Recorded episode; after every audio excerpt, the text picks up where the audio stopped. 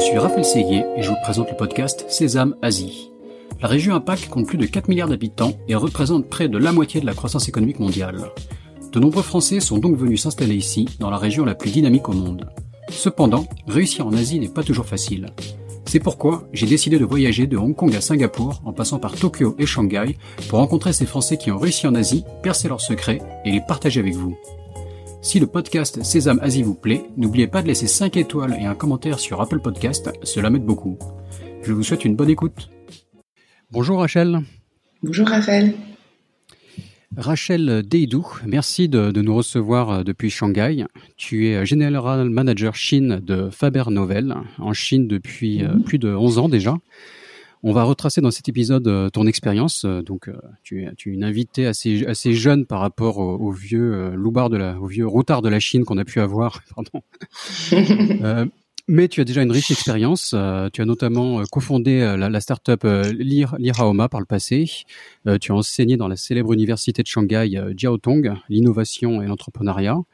En parallèle, tu as aussi aidé des startups à se développer dans le pays.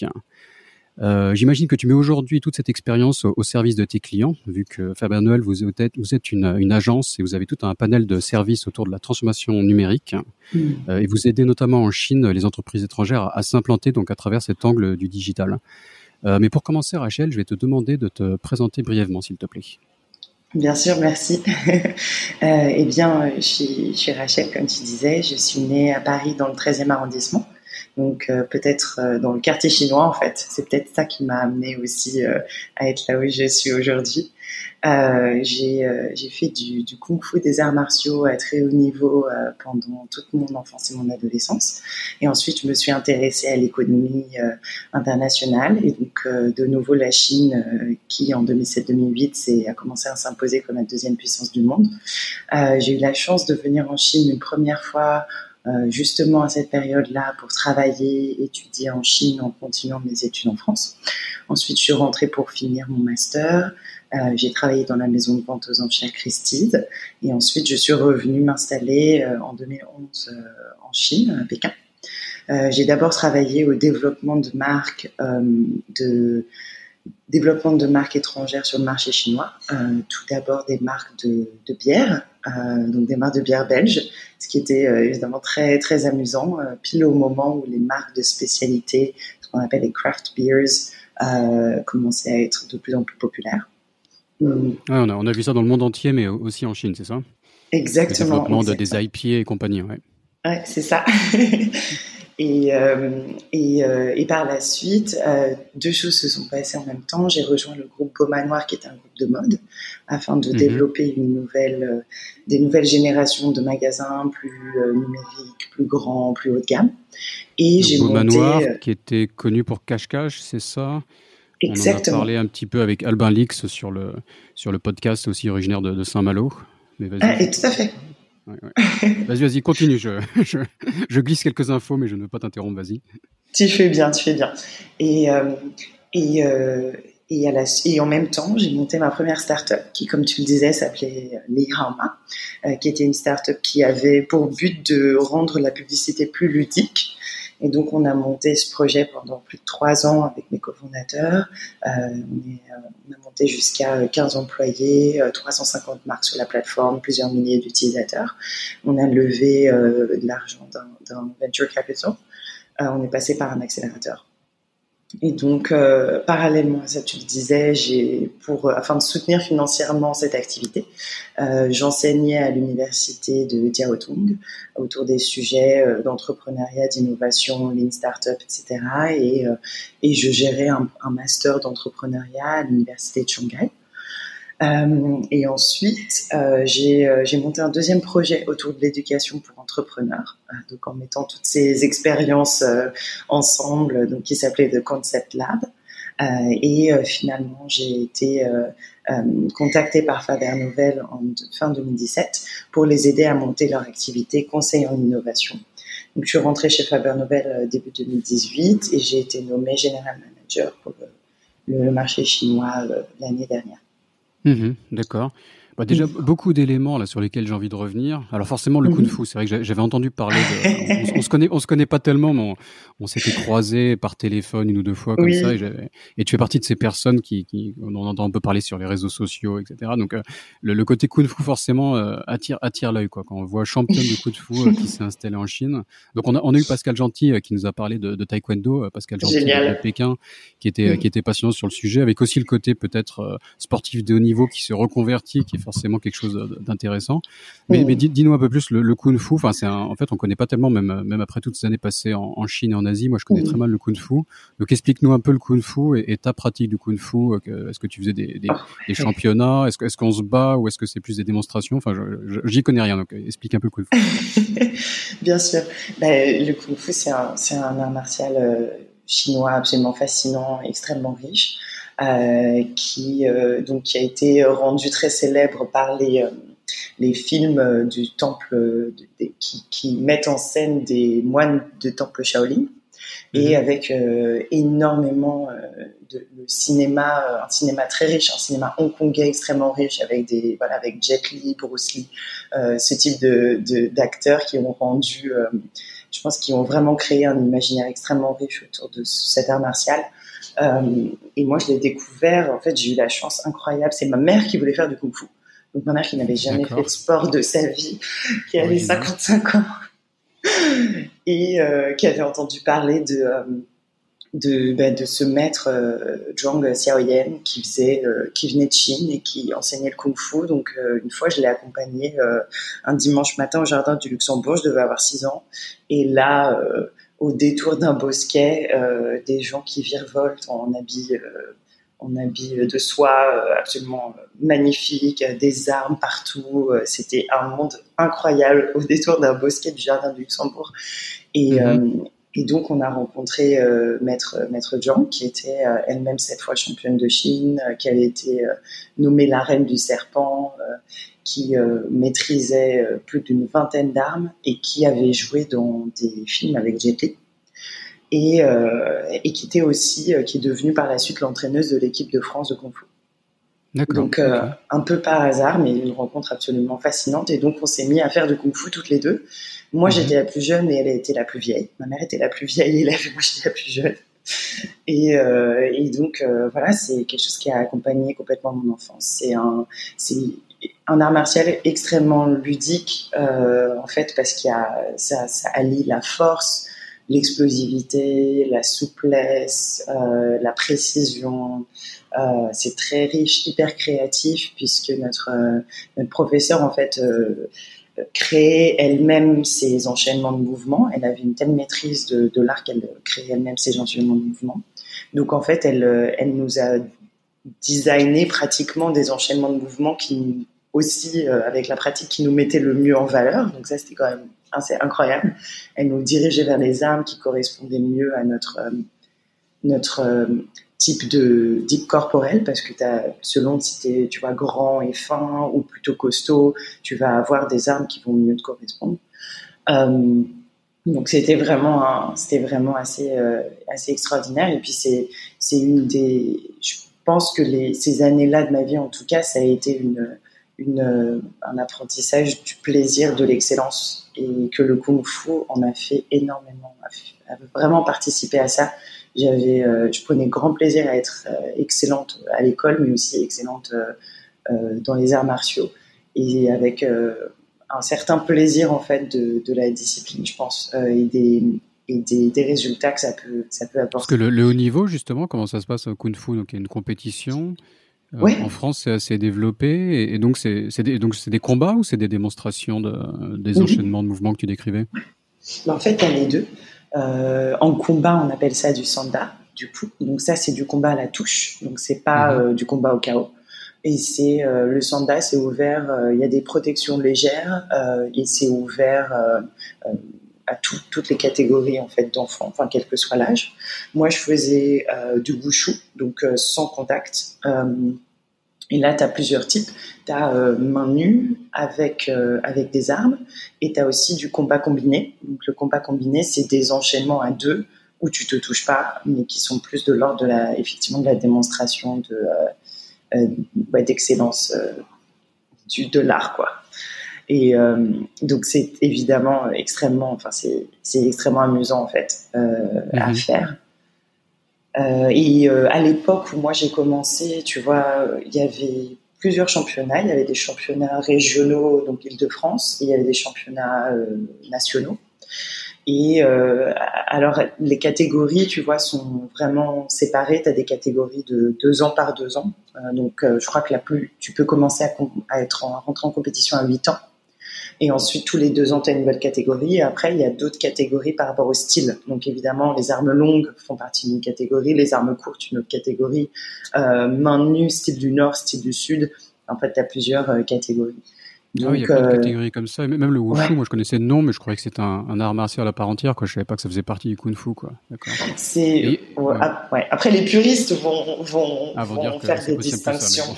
voilà, c'est possible. on n'est pas un podcast d'art martial, donc on va rester assez simple. Mais une dernière question sur le sur le coup de fou qui me qui me qui me brûle la langue, c'est le. Il y, a eu pas mal de débats, non, et même avec le développement du euh, du MMA de ce type. Euh, on a vu passer des vidéos avec des des euh, même un chinois qui faisait du MMA, je crois, qui qui cassait un peu la gueule au, vieux maître euh, de Kung Fu. Donc, qu'en est-il de là? Est-ce que, le Kung, est-ce que le Kung Fu est un vrai art martial, je dirais efficace en termes de combat? Enfin, c'est quoi ta vision de la, chose? Hmm. Hmm. Je pense que c'est un art qui est aujourd'hui beaucoup plus pratiqué euh, dans le sens démonstratif que euh, comme un art de self-défense.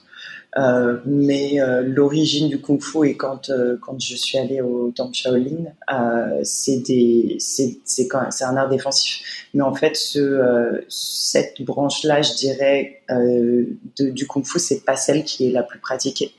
Donc après, ça me surprend pas énormément qu'il y ait en fait des arts martiaux type MMA qui sont vraiment basés sur la, domination et, et une agressivité extrêmement forte qui puissent euh, être euh, euh, enfin gagner sur ce type de sur ce type de combat. Ou le Muay Thai par exemple ça me surprend pas non plus. Mmh. la boxe, la boxe taille, c'est ça. Mmh, mmh. La boxe taille, ouais. Ok. Donc, donc en fait, c'est un peu ça qui t'a amené à la Chine, quoi. Tu baignais entre le fait de vivre dans le Chinatown, dans, dans le 13e, c'est ça, à Paris, hein, qui est qui est quand même super authentique, quoi. Il y a des, il y a un shopping mall, on, se, on se croirait en Chine, donc. Ouais. C'est vrai que c'est un bon échantillon de, du pays et ça plus ce kung fu. Donc, tu avais toujours pas été en Chine, mais donc ça te, ça te, ça devait te, te travailler quoi, l'idée de la Chine. Et donc comment, comment ça s'est passé? Enfin, ta, ta, première arrivée en Chine justement, est-ce que est-ce que tu as été surprise malgré cette petite expérience que tu avais enfin, Oui, complètement. Complètement. Je suis arrivée en Chine la première fois en 2007 et euh, à Pékin. Et je dois avouer que j'ai pas du tout aimé Pékin.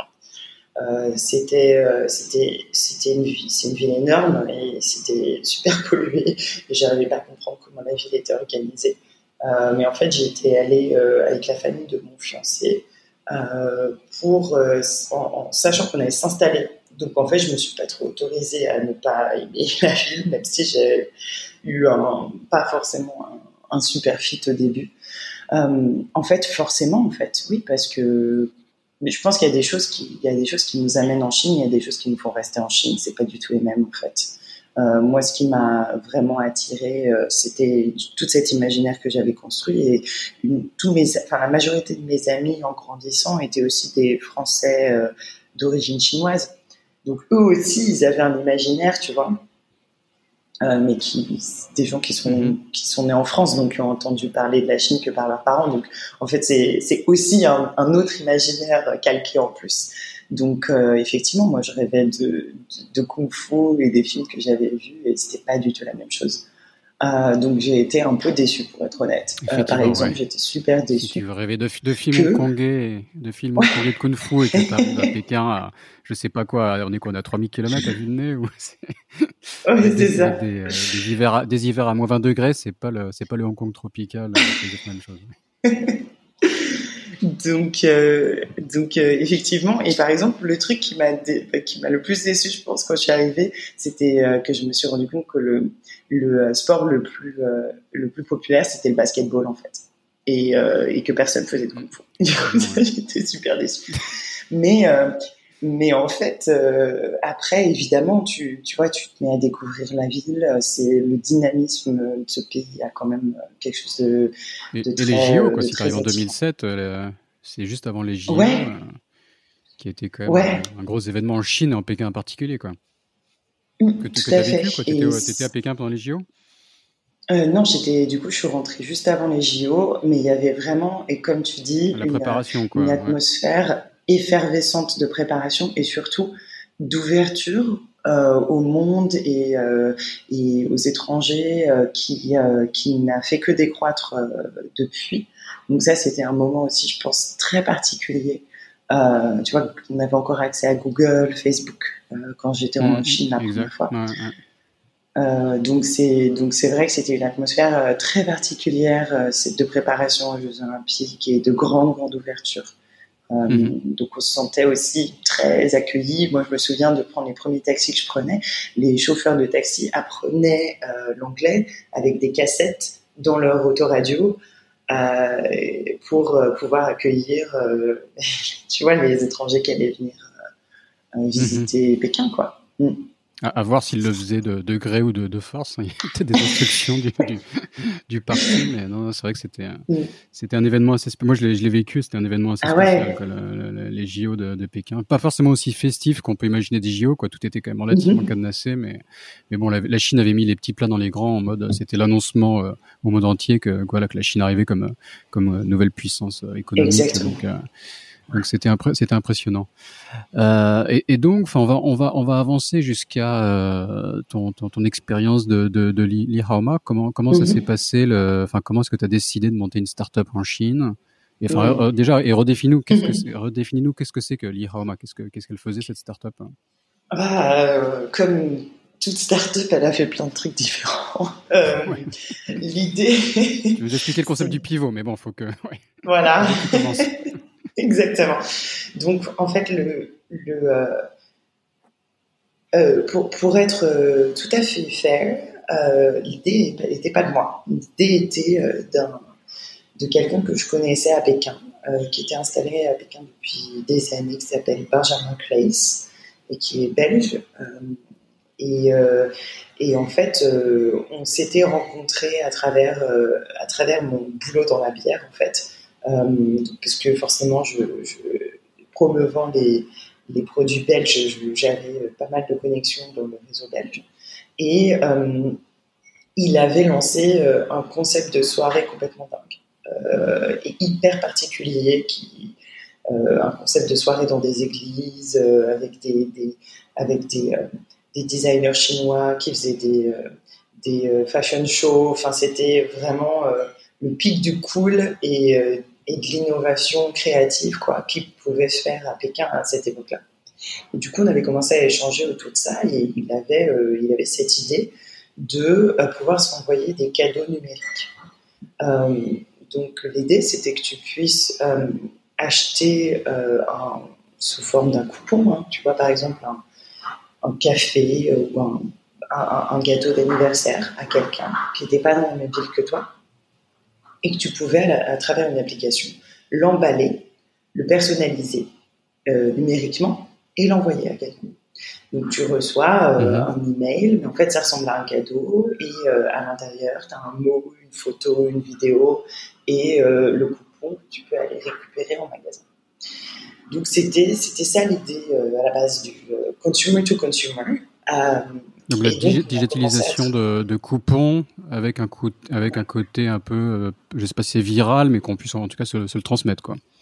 Exactement, qu'on puisse se l'envoyer, se le transmettre. Et avec, euh, et euh, en fait, tu pouvais, à l'intérieur, tu peux mettre, tu, peux, tu pouvais mettre des choses qui valaient de l'argent ou, ou, simplement des choses qui, qui, avaient une valeur émotionnelle, tu vois. Et mhm. donc, on avait, donc voilà, c'était une idée que moi je trouvais extrêmement amusante et, euh, et, pour étant, enfin vivant à l'étranger, euh, je voyais tout à fait quel pouvait être l'usage euh, que j'aurais de faire des surprises à mes amis et de passer un moment à distance, voilà, avec eux. Donc ça m'avait beaucoup plu. Et donc on a commencé comme ça. Donc c'est au niveau technique, c'était une application native Android et iPhone. et en fait, dans les deux années et demie qui vont suivre cette première idée, va faire absolument toutes les erreurs des premiers entrepreneurs. Euh, donc, euh, que ce soit euh, de, over-engineer, donc de trop, de trop complexifier le produit avant de le lancer, de pas intégrer une manière réaliste de monétiser le, produit, de faire une application mobile qui, qui, nécessite énormément de fonds pour euh, attirer des nouveaux utilisateurs, euh, de euh, d'avoir des cofondateurs aux quatre coins du monde sur des, des, plages horaires différentes qui ont plein de boulot en même temps. enfin bref, mm-hmm. qui se connaissent pas très bien. Enfin bref, on a fait, je pense absolument toutes les erreurs des premiers entrepreneurs. Ouais, non, mais ça, ça m'a l'air de, des, problèmes, des problèmes assez classiques, quoi. Ouais, ouais. Ok. Ça coche pas mal de cases. Se frotter au marché. Euh, ouais, non, de pas se frotter au marché avant de, de sortir l'app et donc d'avoir des fonctionnalités peut-être trop complexes et, euh, et pas forcément nécessaires, c'est ça? Le côté de la monétisation, j'ai l'impression que c'est un, un, un, de tes chevaux de, de bataille. Euh, quand tu as aidé pas mal les startups, euh, j'ai lu quelque part que voilà, monétiser c'était important mhm. et clairement là, il faut y penser quoi. Et le, trafic, ça, ouais, ouais tu, mhm. dois le voir aussi chez Faber Novel, mais le, le, quand on fait une app, un site internet, euh, toute plateforme, en fait, le trafic est clé quoi. Comment dire, tu trafic même un podcast, hein, tu fais faire un podcast est facile, avoir du mhm. trafic sur ton podcast est bien plus compliqué. Donc ça c'est, mais on n'y pense pas hein, quand on est jeune start c'est vrai et le côté les cofondateurs à droite à gauche, ça, ça j'ai fait aussi, qu'on on peut surmonter quand même hein, de, de, de, nos jours, mais ça rajoute une couche de difficulté, on va dire, d'être un peu dispersé à droite à gauche. Quoi. C'est sexy sur le papier, mais dans les faits, euh, les, les, les, rendez-vous à des heures impossibles et la, la distance facilite oui, la, exactement. Quoi. Je, voulais, je voulais juste revenir sur le nom qui est assez sympa. Donc Li, Li Haoma, donc ça, ça ressemble à Ni, Ni Haoma en chinois qui veut dire est-ce que est-ce que tu vas bien quoi? Avec Li qui est donc le, le, pour le cadeau, c'est ça. Hein. Donc c'est une sorte de, de, mm. blague un peu de, de, de, nom amusant, mais qui, qui, est bien trouvé, je trouve c'est un nom assez sympa. Bah, les Chinois l'apprécient aussi. Euh... Tout à fait. C'était euh, c'est ça avec notre logo qui ressemble à un cadeau, euh, qui un smiley en forme de cadeau. Euh, ça a été ça a été un gros hit vraiment ouais ça a très très bien marché. La simplicité et le sens à, le sens du cadeau, du partage, de la générosité a, a, vraiment très très bien fonctionné et amusait beaucoup les Chinois qui ont on, présentait le concept. Donc ça, c'était et ça, on le doit euh, tout à fait au fondateur euh, Benjamin Claes et à, sa femme euh, qui, qui, ont trouvé ces, ce, ce, jeu de mots. Donc à la base, ça s'appelait Wowulous, qui était un mélange entre wow et fabulous. Et donc c'était mhm. imprononçable en Chine, même même même pour nous c'était pas très facile. Donc ouais, ouais, le changement de nom a été très bénéfique effectivement. Mhm, d'accord. Et donc, tu nous parlais de ces fameux pivots. Donc, euh, l'idée a pas mal évolué au fur et à mesure du temps? Énormément évolué. Euh, on a fait un premier. En fait, on a fait tellement de pivots. Mais... Donc, on avait. D'abord, on avait cette idée de consumer to consumer. Et en fait, on, euh, on avait l'idée de le faire à l'international. Donc, euh, on a commencé à développer l'app euh, pour l'international euh, en l'enregistrant dans tous les App Store, en essayant de, de, recruter des marchands et des utilisateurs partout dans le monde. Évidemment, c'était extrêmement compliqué. Le premier pivot, ça a été de se mhm. focaliser sur la Chine ce qui a eu des impacts grands sur la technologie qu'on pouvait utiliser, tu t'en doutes, puisque, puisque du coup, on avait en fait peut-être que j'explique un peu. Euh, la manière d'ouvrir des cadeaux était euh, ludique. Donc en fait, on avait euh, plusieurs façons d'ouvrir ton cadeau. Tu peux ouvrir ton cadeau avec un timer, c'est-à-dire par exemple, j'installe, enfin je t'envoie un cadeau, mais tu peux l'ouvrir que à minuit le jour de ton anniversaire.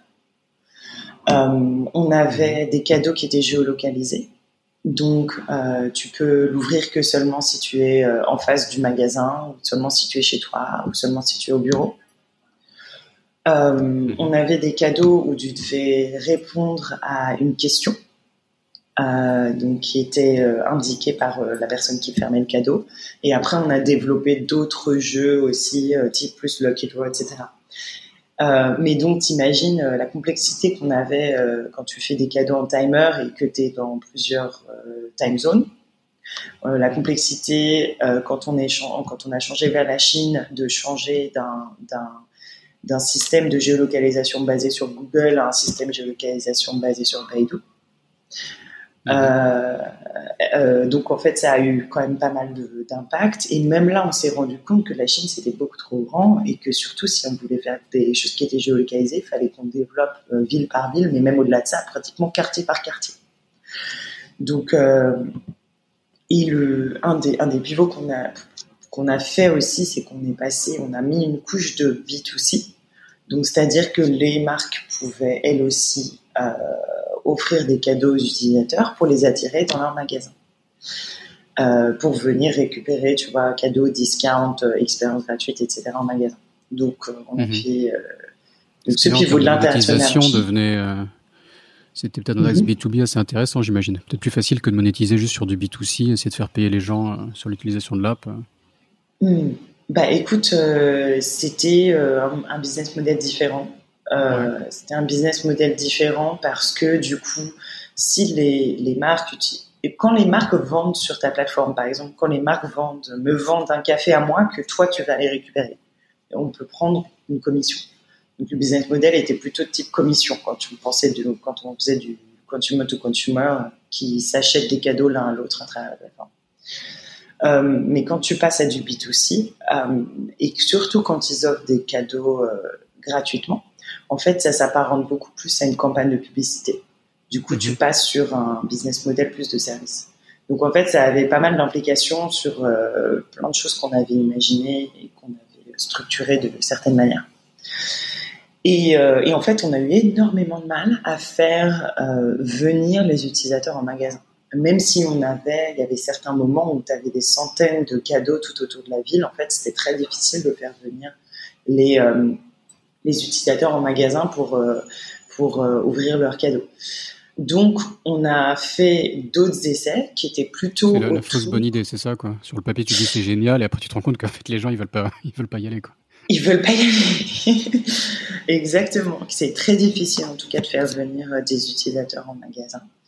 Mhm. Euh, et que en règle générale, si tes clients n'arrivent pas à avoir du trafic, euh, il y a des raisons qui sont peut-être un peu plus profondes que le fait qu'ils soient pas assez visibles en fait, et que mhm. euh, donc, voilà, c'était c'était pas c'était c'était très difficile, c'était toujours très difficile. Euh, on a tenté d'utiliser ce, système parce que c'était au moment où Pokémon Go faisait fureur. Donc, on a tenté d'utiliser ce système euh, pour faire des chasses au trésor dans la ville. Donc, pour le coup, euh, plutôt pour attirer des utilisateurs. donc, on a organisé plusieurs chasses au trésor autour des universités, etc., pour faire vraiment pour attirer des, des utilisateurs et renforcer notre base d'utilisateurs.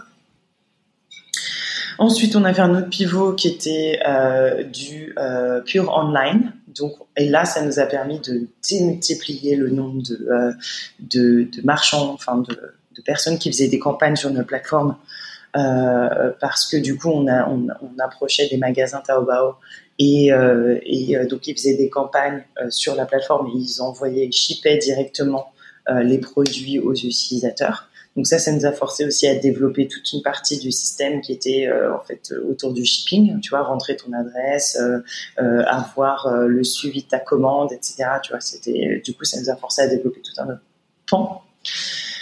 Et le dernier pivot qu'on a fait pendant qu'on était chez China Accelerator, c'était de, de, se détacher de l'application mobile, de faire un pur SaaS en fait, basé sur du HTML5 qui soit euh, accessible directement sur, euh, sur euh, WeChat.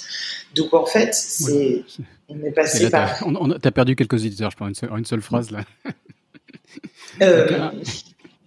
Euh, ça, donc c'est software as a service, donc enfin vas-y, explique un peu qu'on comprenne mieux le, move de là, parce que là, même, moi, je connais le, le WeChat qui se branche sur le SaaS et tout. Pardon. Donc, le gros, en fait, on avait un, modèle de plateforme où tu te connectes à la plateforme et tu as des choses qui sont offertes par cette plateforme. Tu vois, comme mhm. Groupon, imagine. Et on est passé à un modèle où, euh, en utilisant la même technologie, où tu pouvais créer, euh, tu vois, des cadeaux numérisés, euh, entrer des coupons, faire des questions ou alors des de la géolocalisation, qui soit accessible pour, comme un, un, site internet, qui soit accessible pour les marchands et qui peuvent être envoyés sur n'importe quelle autre application. Mhm. en fait, et ça, ça a été un changement fondamental parce qu'en fait, euh, on n'avait plus besoin d'investir autant pour créer une base d'utilisateurs tu vois, qui se mhm. connectent sur ton application tous les jours. Mhm. Puisque du coup, clés, élément clé et qui, euh, en fait, est le plus cher quand tu développes une application, c'est le développement de ta base d'utilisateurs. Donc là, en fait, les marques pouvaient se connecter sur notre site internet, créer leur, leur campagne et l'envoyer euh, sur euh, d'autres plateformes, par exemple l'envoyer sur leur propre WeChat, euh, l'envoyer à travers un influenceur, voilà. avait du mhm. coup pléthore de choix de euh, voilà de l'endroit où ils allaient euh, activer leur D'accord. Mais malheureusement, ça ça a pas suffi de ce que je comprends, quoi, vu que vu que la startup s'est arrêtée. Mais ma question, c'est un peu comment, avec le recul, enfin, explique-nous pourquoi ça s'est arrêté. Et avec le recul, qu'est-ce qui, est-ce que vous avez manqué une opportunité? Est-ce que qu'est-ce qui n'allait pas? Enfin, tu vois, ton analyse avec un peu de avec un peu de recul maintenant. Ouais. Bah écoute, euh, donc on s'est, ça s'est arrêté après euh, après China Accelerator. Donc, euh, enfin, le passage China Accelerator a été vraiment formidable et hyper bénéfique. Ça, ça on peut, peut être s'arrêter une seconde aussi là-dessus. On, a on a reçu, j'ai reçu Benjamin Joff de Axe. Donc Axe, si je ne me trompe pas, fait partie de SOSV, qui est un gros fonds mhm. américain avec 700 millions de de, de, de, fonds levés. China Accelerator mhm. donc est la, est la branche euh, Shanghai et, donc c'est un, un, des accélérateurs de start-up les plus les plus connus, en tout cas dans les acteurs étrangers. Enfin c'est quelque chose d'assez prestigieux quoi. Donc mhm, explique-nous mhm. un peu comment comment ça marche China Accelerator. Est-ce que ça t'aide beaucoup? Quels sont les services apportés euh, ouais. euh, et, pour, et pour répondre aussi à la question, excuse-moi, ça fait beaucoup d'éléments, mais donc euh, sur la, la, la, fin de cet épisode, l'IROMA. Tout à fait. Donc China Accelerator, c'est un, c'est un accélérateur qui euh, va échanger euh, ses services contre de de ta, contre des parts de ton entreprise. Donc, selon la taille de ton entreprise, euh, le niveau de maturité, les profits que tu génères, ils vont donner plus de sous pour moins de, pour moins donc voilà, selon, ça dépend des cas. Euh, et donc, en fait, c'est un programme qui dure trois mois euh, où tu t'installes dans les locaux de Channel Accelerator et là, tu es pris en charge avec euh, des, avec, des réunions pour structurer ta croissance avec les partenaires, un réseau de mentors qui va te mettre en contact avec, avec leur réseau, te prodiguer des conseils, or, bien sûr, un réseau d'investisseurs est le euh, moment phare de cette, euh, de, cette aventure, c'est Demo Day, c'est-à-dire euh, le pitch devant des investisseurs à la fin des trois mois, où tu, euh, où tu montres la croissance que tu as pu avoir, le, le, business model qu'il y a derrière, afin de lever le, des investissements à la, à, l'issue de ce, mhm. de ce programme. Donc c'est ça l'objectif. Donc tu t'installes. Donc c'est un peu une sorte de tremplin. Euh, ils t'aident à accélérer et à la fin il y a le, tremplin. Ils te, ils te, mettent sur la scène devant les investisseurs et ils sont prêts. Déjà eux t'avaient donné un peu mhm. d'argent et, et, là tu peux encore passer au cap d'après quoi. C'est ça l'idée. Mm. Exactement, c'est exactement ça.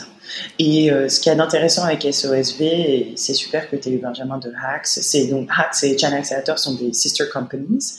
Ils ont SOSV a plusieurs accélérateurs et en Chine ils en ont trois, euh, euh, y compris un à Taïwan. c'est ce que j'allais dire. Je sentais que c'était pas très politiquement correct toi, ta formulation en Chine, il y en a trois. Euh, ça dépend qui tu En région grande Chine, disons, si tu veux rester. Voilà, c'est ça. Et, euh, et, donc, et donc voilà. Et, euh, et c'est une aventure qui, moi, m'a, enfin, a été vraiment extraordinaire parce que, en fait, ça nous a. En fait, le fait d'avoir un cadre, rien que ça, ça te fait accélérer. Parce que tu tu as euh, quelqu'un à qui reporter tes, progrès.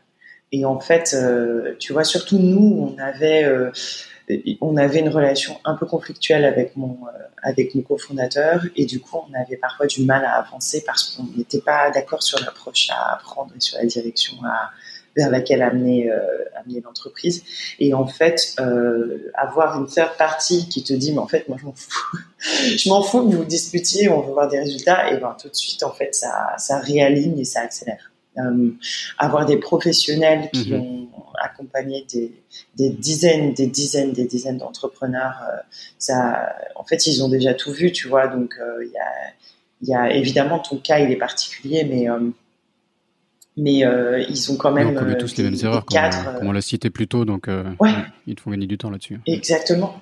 Ils te font gagner énormément de temps. Après, il y a le côté euh, pair à pair, euh, où il y a des, des, des, des rituels comme Founder Story ou Lunch and Learn, où en fait, tu as un échange avec les autres fondateurs des, des, startups, des startups qui font partie du programme. Ça, c'est aussi extrêmement bénéfique. Enfin, bénéfique.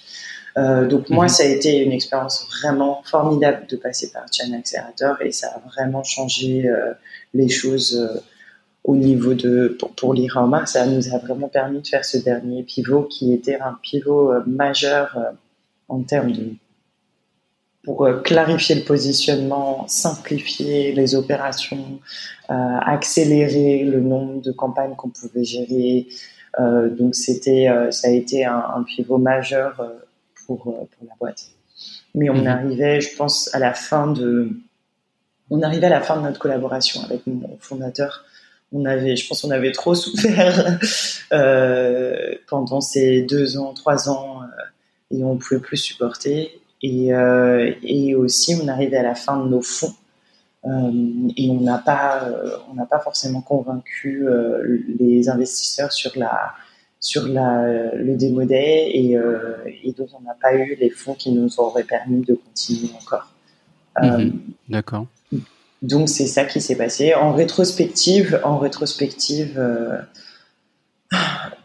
en rétrospective, moi, enfin moi, mon, ma leçon c'est que euh, c'est qu'il y a très peu de gens avec qui je m'associerais de nouveau si je devais mhm. euh, monter une boîte. Et j'en ai euh, peut-être deux que je connais enfin, dans ma vie avec lesquels je m'associerais peut-être même une seule personne.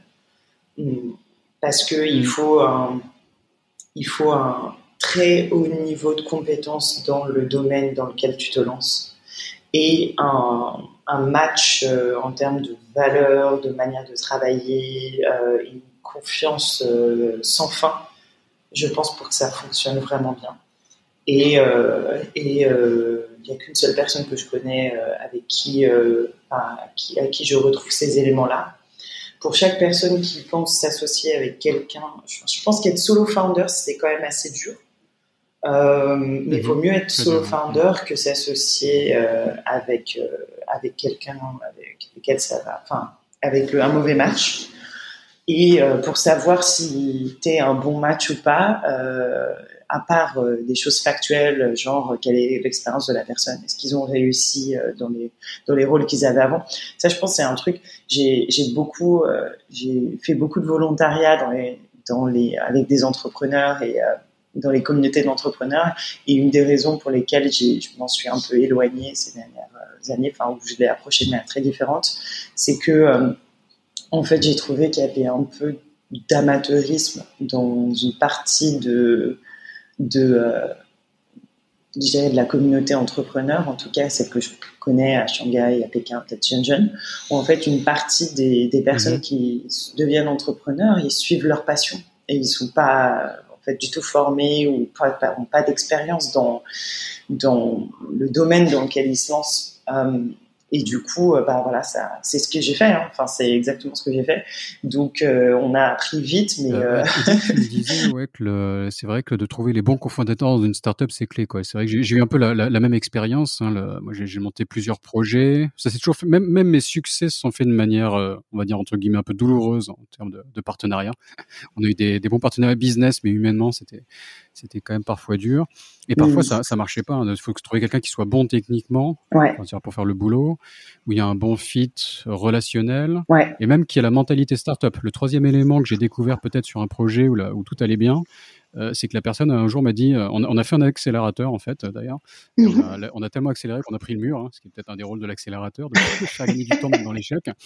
Et la personne un jour m'a dit, c'est trop de boulot et c'est trop de risque une startup. Voilà, je me suis dit, bah, il, n'avait pas tout compris sur le concept de la startup, mais mhm. c'est euh, le troisième élément pour, pour lequel c'est un peu raté, hein, mais, enfin, cette expérience startup en, en particulier. Mhm. Ouais. Tout à fait. Euh, c'est d'ailleurs c'est très intéressant parce que euh, euh Y Combinator, euh, avant de prendre euh, des cofondateurs, ils font des entretiens où ils leur posent des questions extrêmement personnelles l'un sur l'autre en fait, pour pour savoir quelle quelle est la profondeur de la de la relation et de et de et de la, la confiance et de la connaissance l'un de l'autre qu'ils peuvent avoir. Et j'ai entendu dire que le la, un des incubateurs Tencent carrément emmenait euh, les euh, équipes euh, qui étaient sélectionnées à faire un trek de 10 jours dans le désert et que évidemment à la fin du trek tu avais la moitié des équipes qui étaient qui avaient abandonné qui s'étaient engueulées qui s'étaient séparées et en fait bah, ces équipes n'intégraient pas l'incubateur.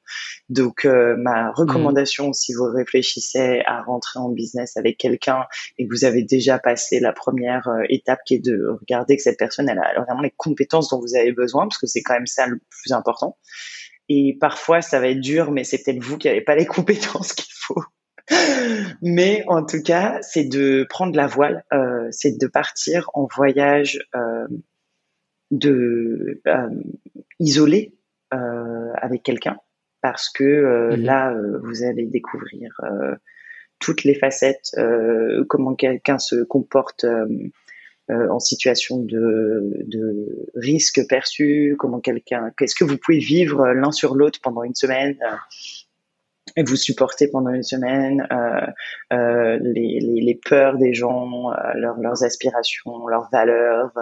c'est ça que je conseille grandement si vous considérez vous associer avec quelqu'un, partez en voyage avec eux, idéalement dans un endroit fermé, voilà un bateau par exemple. Euh, je pense que c'est une des meilleures manières de savoir euh, si vous si vous pouvez tenir le, le choc d'une startup. Un bateau sans savoir faire de voile, quoi. Ça peut être une belle métaphore. quoi. Ça risque de pivoter pas mal. C'est ça.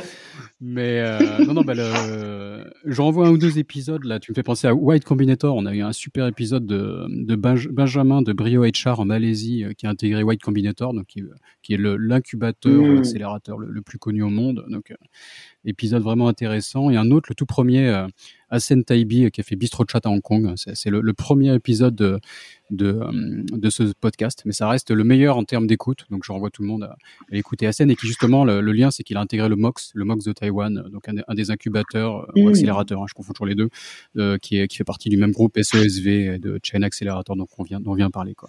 Mais donc on, on va, on va avancer. Donc tu as continué après sur ta lancée euh, après cette expérience de, de mhm. start-upeuse, tu as continué donc à la fois à aider des startups avec cette expérience et à enseigner. Donc ça, c'est assez mhm. intéressant, la double, d'avoir cette double casquette. Tu as expliqué que ça te permettait de, de financer le mhm. truc, ce qui, est, ce qui est encore mieux, mais c'est hyper complémentaire, j'imagine, d'à la fois d'aider, de, d'aider, d'enseigner, d'avoir cette, d'avoir été soi-même fondatrice, cofondatrice.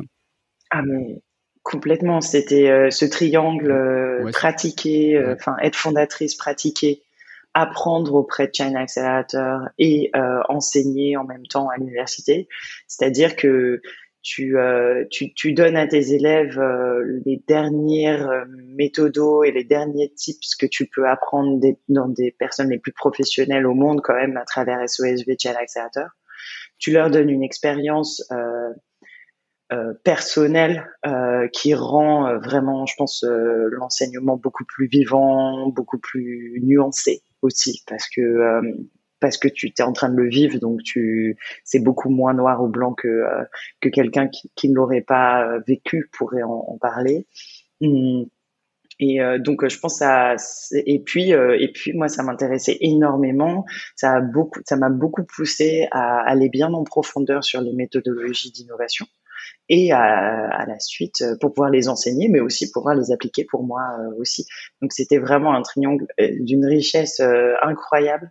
Euh, et très très intéressant et puis évidemment du coup la manière dont on a enseigné dont j'ai enseigné et dont on a monté ce programme enfin ce master d'entrepreneuriat n'avait rien à voir je pense avec une approche plus classique c'était un programme qui était euh, uniquement enseigné par des euh, par des entrepreneurs qui était euh, qui était hosté pas à l'université mais dans un incubateur au centre de la ville.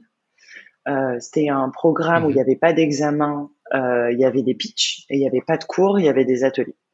Et, et en fait, dans la grille d'évaluation du pitch final, tu vois, il y avait une, il y avait une note qui était attribuée supérieure si les, les élèves avaient généré du, du revenu avec leur projet.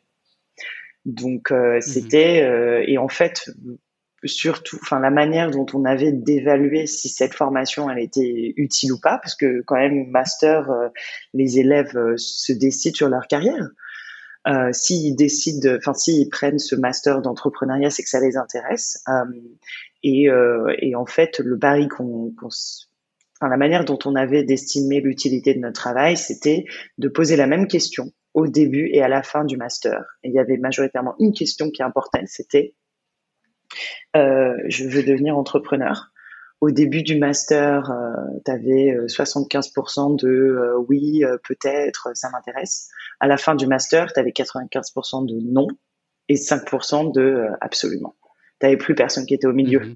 Donc ça, on, on a mhm. vraiment pris ça de manière très positive parce qu'en fait, on les a aidés à avoir, à travers une expérience aussi réaliste que possible, on les a aidés à déterminer leur, euh, leur carrière pour le début en tout cas, tu vois.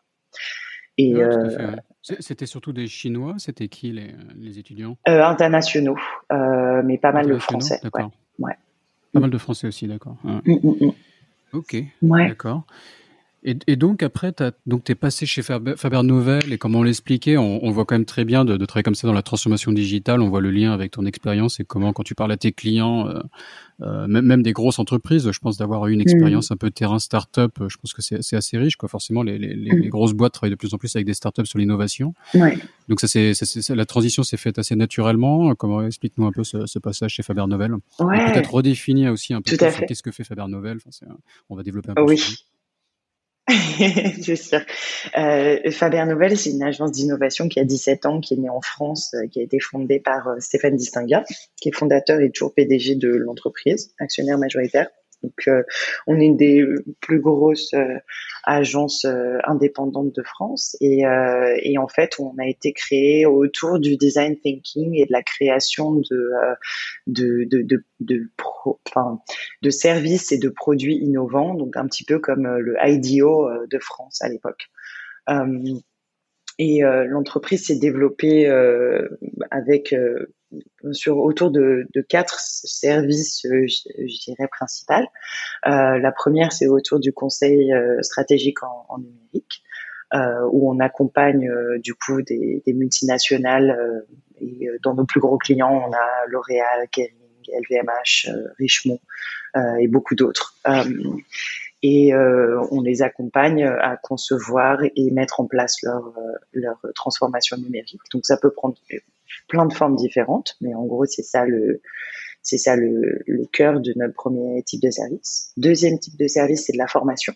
Donc, une partie du déploiement de la transformation passe par euh, l'accompagnement des, des, euh, des, talents à développer des nouveaux, euh, des nouvelles capacités, découvrir des nouveaux outils et, et en fait changer leur manière d'opérer pour être plus à même de d'être compétitif en fait dans une euh, économie euh, numérique. Le troisième formation, mais toujours lié à la, au numérique, quoi, c'est ça. toujours lié au numérique. D'être à, jour sur des technos, enfin de. Voilà, donc à la fois de la. Quoi, tout à fait, de la formation technologique, de la formation sur des méthodologies d'innovation, Lean Startup, Design Thinking, euh, Scrum, Agile, de la formation sur des, des nouveaux modèles économiques euh, les modèles de plateforme par exemple, euh, de la formation autour de euh, tendances du numérique, par exemple l'économie des influenceurs. Donc voilà, il peut y avoir euh, un, un, énorme panel et c'est de la formation seulement pour, enfin pour les les les, les enfin pour les corporates, tu vois. Donc à la mmh. fois à travers du e-learning ou bien des ateliers des ateliers en présentiel. Euh, la troisième partie. Et quels sont les besoins Enfin, excuse-moi, je vas-y, vas-y. question. Quels sont les, besoins que tu détectes le plus chez ces grosses entreprises? Est-ce qu'il y a des domaines où déjà, en termes de, digital, de numérique, elles sont assez fortes? Et est-ce qu'il y a des domaines où vraiment il y a, il y a, des il y a des manques de compétences euh, hmm. que tu as détectées, euh, tu vois, des choses qui reviennent souvent. Quoi? Des, bah, des, des situations extrêmement différentes, majoritairement euh, sur les industries et les pays. Mm-hmm. Donc toutes les industries qui sont plus consumer facing, type le retail, la beauté, ça, c'est des industries qui évoluent beaucoup plus vite que les autres. Euh, et après, évidemment, quand on travaille avec euh, la pharma, euh, avec l'industrie lourde, etc., c'est c'est c'est une innovation qui est euh, beaucoup moins une innovation, je dirais, de plateforme ou tournée consommateur que des innovations plus fondamentales en fait autour des technologies qui leur sont propres, tu vois. Donc donc c'est c'est vraiment des cas hyper hyper différents.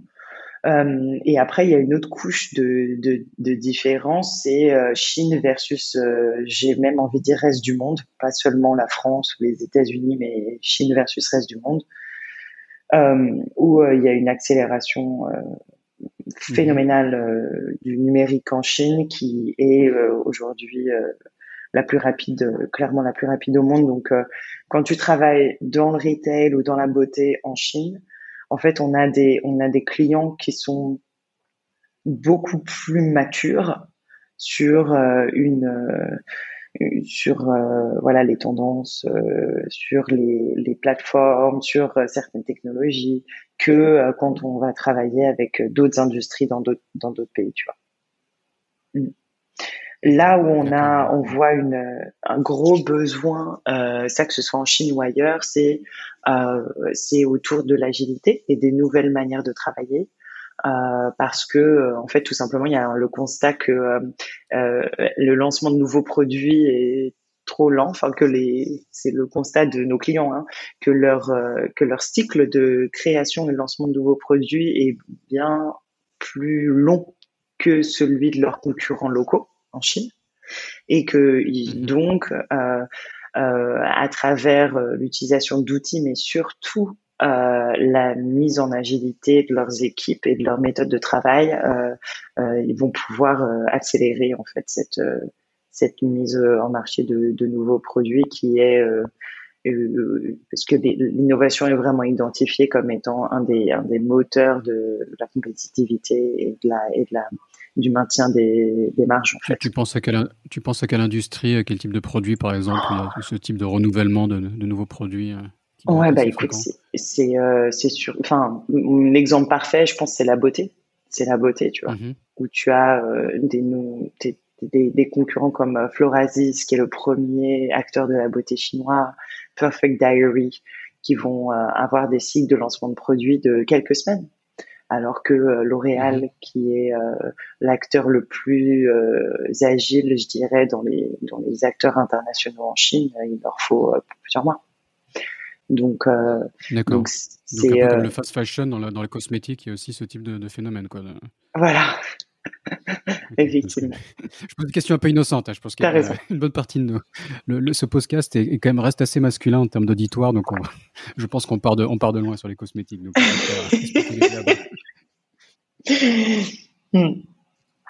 Yes. D'accord. Ouais, non, mais c'est passionnant et j'avoue que c'est un, sujet que je connaissais pas. Et donc, enfin, donc tu nous expliquais ces quatre piliers parce qu'en fait, vous avez vraiment une, une gamme euh, hyper large. Quoi. En fait, vous hmm. êtes un peu presque une boîte à outils numérique pour une entreprise, euh, même une, même une nouvelle entreprise qui s'intéresse au marché chinois, mhm. ils arrivent chez Faber Novel et vous offrez à peu près tout euh, en direct ou à travers des partenaires, j'imagine, tous les mhm. besoins euh, pour entrer sur le marché bah, Écoute, donc les, les, deux, les deux derniers piliers, le, le troisième pilier, c'est du marketing numérique. Donc on, on, aide mhm. nos clients à être visibles sur les plateformes numériques, donc à travers du social media retainer, donc WeChat, Weibo, Red, Douyin, donc à, à, mettre leur présence, euh, à localiser leur. Euh, et plateformes de e-commerce euh, chinoises. Alors surtout du social media. Donc nous on est vraiment côté marketing branding. Ouais. Euh, vraiment mhm. côté marketing branding, euh, influenceurs, micro-influenceurs, campagne intégrée, achat média, marketing de performance et, et réseaux sociaux. Et euh, le dernier bloc, c'est un bloc. C'est beaucoup de choses d'un coup. Donc il y a du, il y a du, il y a du, il y a du payant, il y a du gratuit. Pour faire simple, ça peut, il y a, il y a, des, il y a tout ce qui s'apparente plus à de la, à de la publicité ou plus à de la, du SEO de génération de mhm, trafic mhm. gratuit. Et après, tu as dit performance, performance marketing, c'est quoi hein? Euh, Performance marketing, c'est euh, euh, faire de la publicité extrêmement ciblée sur les réseaux sociaux. Voilà. Donc, identification de d'audience, de profil de consommateurs très détaillé pour avoir une, mhm. une, une, publicité extrêmement ciblée. C'est assez différent de euh, d'une publicité du type euh, quand tu ouvres une application et que tu as une publicité qui s'affiche, euh, ce qu'on appelle une open screen, euh, qui s'affiche, euh, celle-là, elle n'est pas forcément targetée en fait. Toute personne qui va ouvrir l'application verra la publicité. Euh, mhm. alors que euh, quand on parle de marketing de performance, c'est euh, on va, toi et moi, on n'aura pas du tout la même publicité qui va s'afficher. Donc, mhm. Donc voilà, c'est un peu ça la différence. Un profil, quoi, comme, comme ce qu'on a sur, sur Facebook, etc. Exactement. Exactement.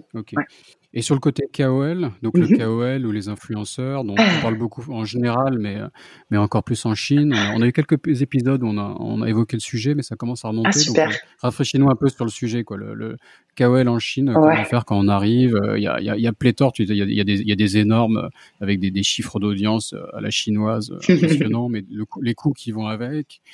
Euh, quand, quand, mm. quand, on arrive en Chine, on ne sait pas trop. Euh, enfin, c'est un risque. Hein, on, met un billet sur un KOL. Est-ce que le retour sur investissement va être correct? Comment euh, comment trouver les bons KOL Comment c'est quoi vos c'est quoi vos recettes? Super vaste sujet, une grosse qui représente une, une grosse partie de l'économie numérique. Hein. Franchement, c'est c'est énorme et ça va en grandissant. plusieurs peut-être plusieurs choses pour contextualiser un peu.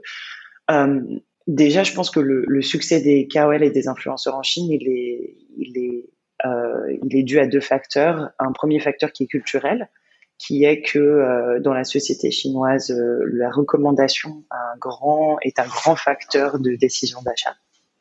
Et euh, de deux, qui est lié à l'accélération la, à des réseaux sociaux où où en fait le, la voix d'un utilisateur normal, euh, je, je, dirais, pratiquement peut, peut avoir pratiquement autant de poids que la voix d'une marque.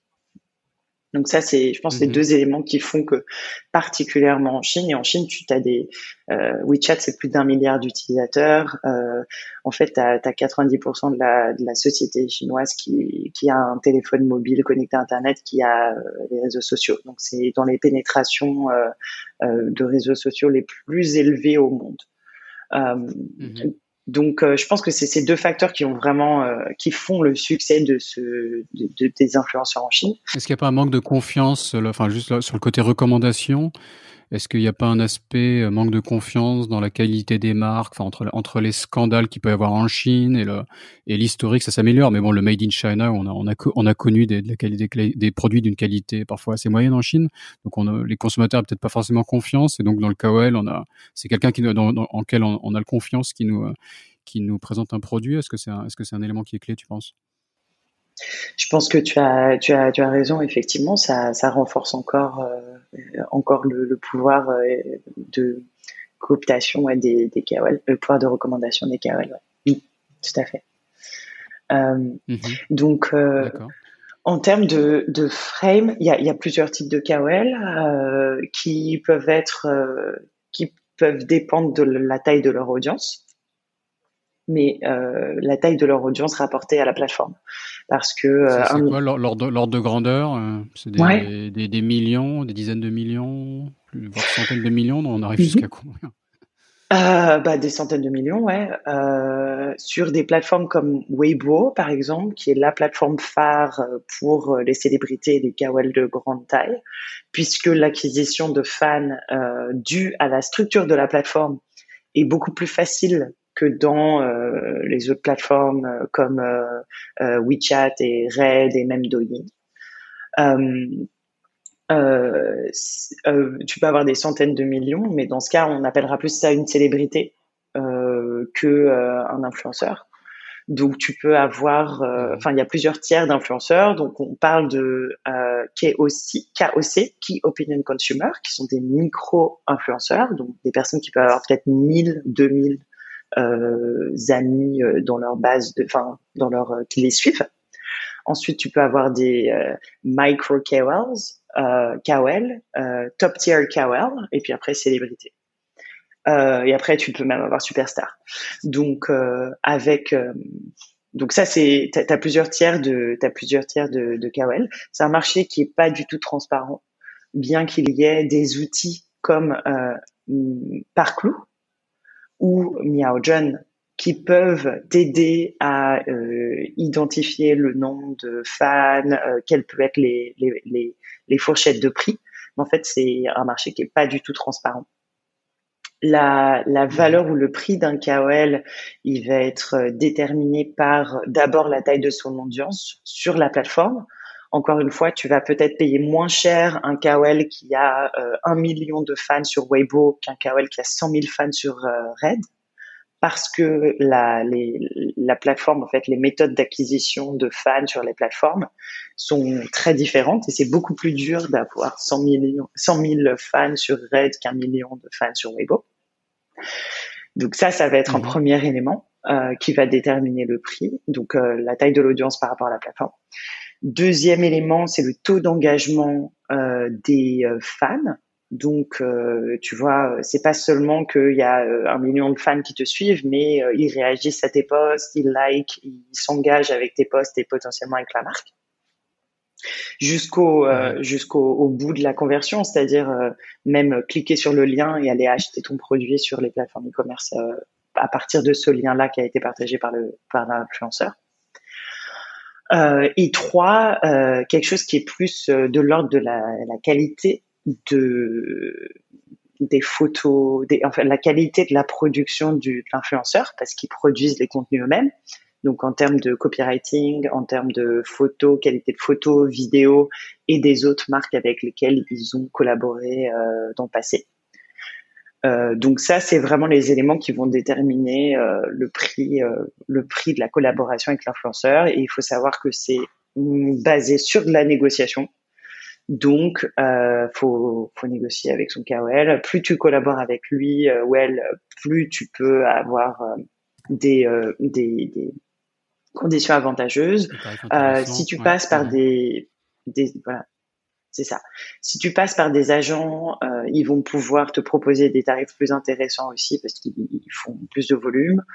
Euh, donc voilà, c'est un peu ça le, c'est un peu ça le, le, le, game. Et puis après, t'as plusieurs, euh, t'as plusieurs moyen de, t'as plusieurs business models, modèles d'affaires avec les influenceurs. Le premier, le plus simple, le plus courant, c'est euh, tu payes pour euh, euh, à la fois le contenu qu'ils créent et le fait qu'ils postent ce contenu sur leur propre plateforme, sur leur propre compte. Donc, tu as à la fois de la création de contenu et l'accès à leurs fans. Et ça, c'est au poste. Bah, un post Weibo, ça coûte 5000 RMB, par exemple. Euh, et ensuite, il y a un autre business euh, model et souvent, en fait, ils sont combinés, qui est un business model à la vente. C'est-à-dire, euh, je, te, je te donne du contenu, tu postes avec un lien et chaque vente que tu fais, je te donne 20% de, de, de, cette vente, ou 10%, 5%, enfin, voilà, selon le type de produit et le deal qui a été fait avec l'influenceur. D'accord, d'accord. Euh, ouais, ouais. Vous, vous, avez aussi une, une actu avec l'acquisition récente de 3110, donc une, une, agence euh, en Chine que vous avez euh, que vous avez racheté récemment, donc 31, enfin 31 et 10 TEN, euh, sachant que la Chine est, le, est, votre plus gros marché ouais. de la France, je crois. Donc j'imagine que le, ça veut dire que Exactement. le business se porte bien pour vous en Chine et que vous continuez à vous développer. Tu peux nous décrire un peu ce, ce rachat et je veux dire le, les nouveaux, les nouvelles compétences que ça vous apporte? Bien sûr, bien sûr. Bah, c'est un rachat qui est dans les, cartons depuis un bail. Ça a pris un peu plus longtemps que ça prend toujours plus longtemps qu'on espère.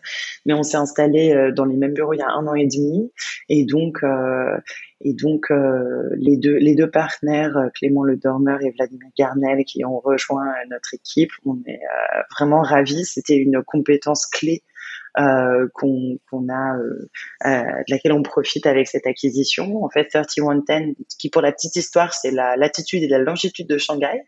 Donc c'est une boîte qui a été créée à Shanghai et qui est très shanghaïenne du coup pour le pour le coup.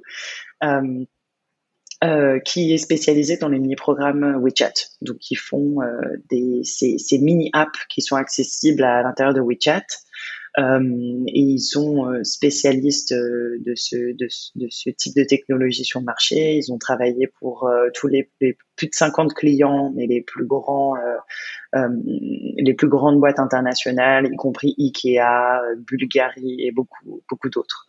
Euh, pour construire des mhm. mini-programmes WeChat, que ce soit du autour de l'événementiel, euh, de l'e-commerce, de la, de la fidélité, enfin avec une, de, de la réalité augmentée. Euh, avec vraiment énormément de cas d'usage. Et, euh, donc c'est les partenaires euh, partenaires Tencent.